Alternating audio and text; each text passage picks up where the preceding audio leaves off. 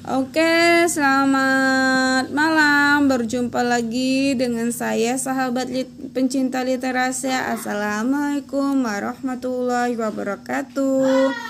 Kali ini kita akan melanjutkan pembahasan kita yang berkaitan dengan Undang-Undang Dasar Republik Indonesia tahun 1945 setelah kita berbicara tentang bab 1, bab 2 dan bab 3, maka kita akan berbicara tentang bab 4 dan seterusnya. Oke, pada bab 4 pada tahun di era SBY ataupun amandemen ke keempat eh, bab 4 ini dihapus di mana dalam bab 4 ini adalah Dewan Pertimbangan Agung nih. Nah, dalam bab ini dihapus. Karena dihapus, maka kita akan lanjut pada pembahasan bab kelima, yakni Kementerian Negara. Dalam Kementerian bab Kementerian Negara uh, pasal 17 pasal 17 ada empat ayat di mana uh, ayat pertama presiden dibantu oleh menteri-menteri negara Kemudian ayat kedua, menteri-menteri itu diangkat dan diberhentikan oleh presiden. Set, ayat ketiga, setiap menteri membidangi urusan tertentu dalam pemerintahan. Ayat keempat, pembentukan perubahan dan perubahan kementerian negara diatur dalam undang-undang.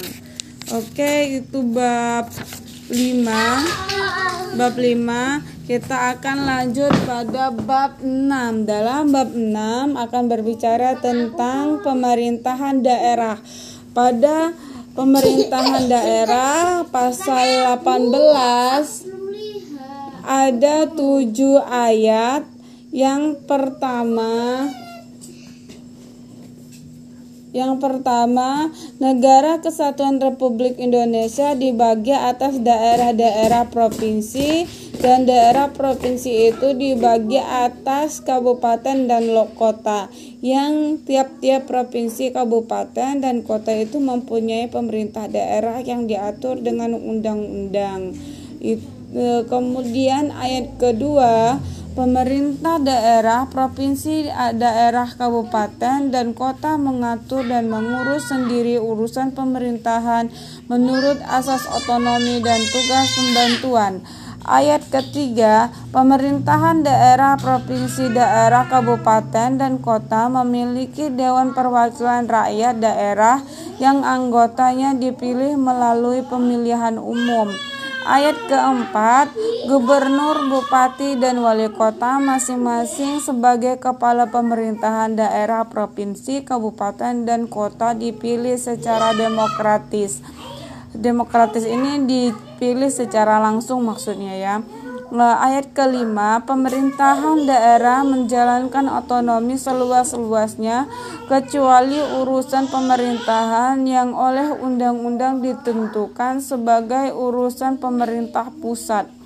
Nah, keenam, pemerintahan daerah berhak menerapkan peraturan daerah dan peraturan-peraturan lain untuk melaksanakan otonomi dan tugas pemantauan dan tugas pembantuan.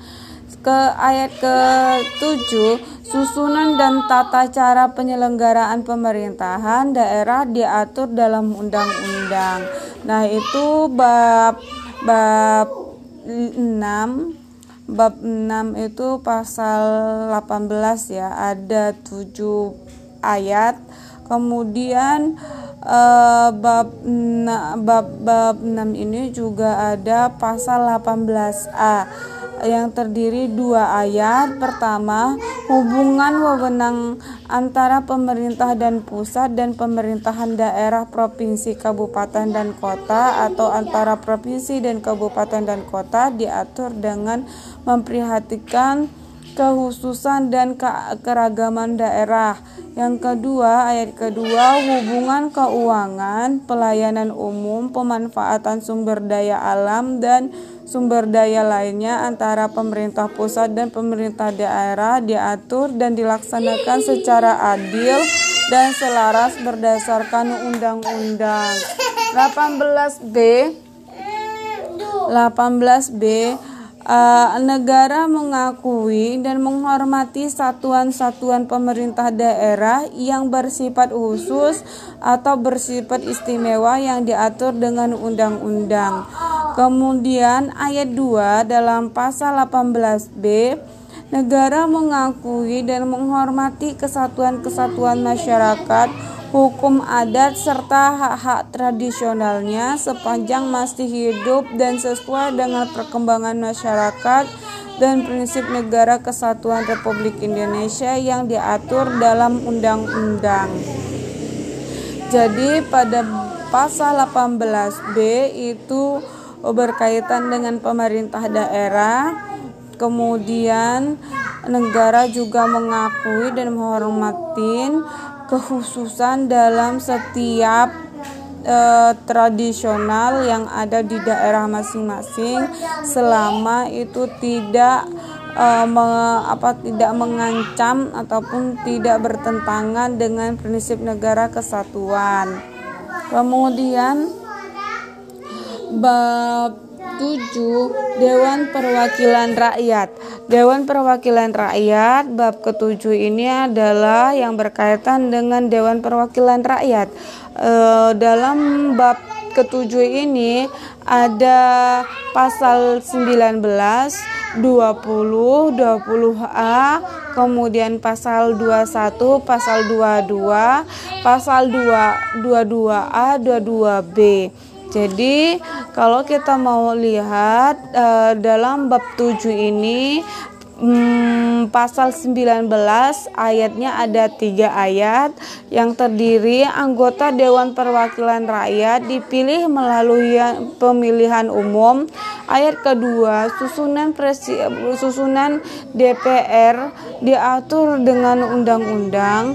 Kemudian ayat ketiga, Dewan Perwakilan Rakyat bersidang sedikitnya sekali dalam setahun. Nah, pada pasal 20 ada lima ayat. Yang pertama, ayat pertama, Dewan Perwakilan Rakyat memegang kekuasaan membentuk undang-undang. Jadi tugas DPR itu membentuk undang-undang. Kedua, setiap rancangan undang-undang dibahas oleh De Dewan Perwakilan Rakyat dan Presiden untuk mendapatkan persetujuan bersama. Jadi RUU eh, itu dibahas oleh MPR, eh, oleh DPR dan Presiden untuk mendapatkan persetujuan bersama. Ayat ketiga, jika rancangan undang-undang itu tidak mendapatkan persetujuan bersama, rancangan undang-undang itu tidak boleh diajukan lagi dalam persidangan Dewan Perwakilan Rakyat masa itu.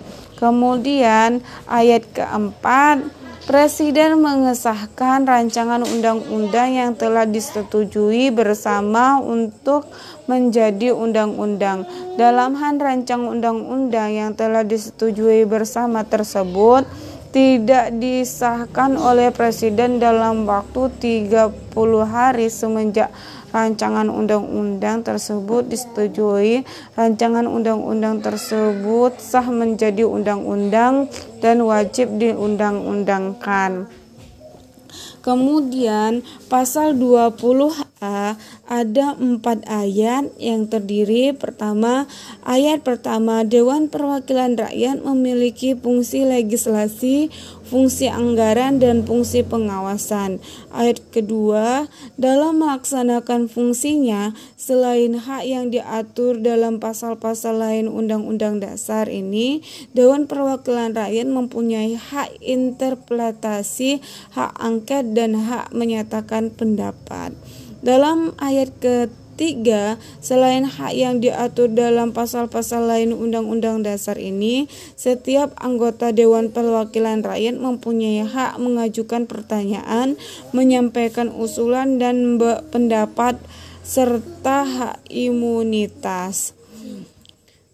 Keempat, ayat keempat, ketentuan lebih lanjut di tentang hak Dewan Perwakilan Rakyat dan hak anggota Dewan Perwakilan Rakyat diatur dalam undang-undang. Pasal 21, anggota Dewan Perwakilan Rakyat berhak mengajukan usul rancangan undang-undang. Pasal 22 dalam hal ihwal kepentingan yang memaksa, Presiden berhak menetapkan peraturan pemerintah sebagai pengganti undang-undang. Peraturan pemerintah itu harus mendapat persetujuan Dewan Perwakilan Rakyat dalam persidangan yang berikut.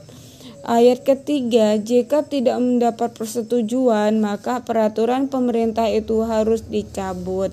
Nah, pada pasal 22A ada satu ayat yaitu ketentuan lebih lanjut tentang tata cara pembentukan undang-undang diatur dengan undang-undang.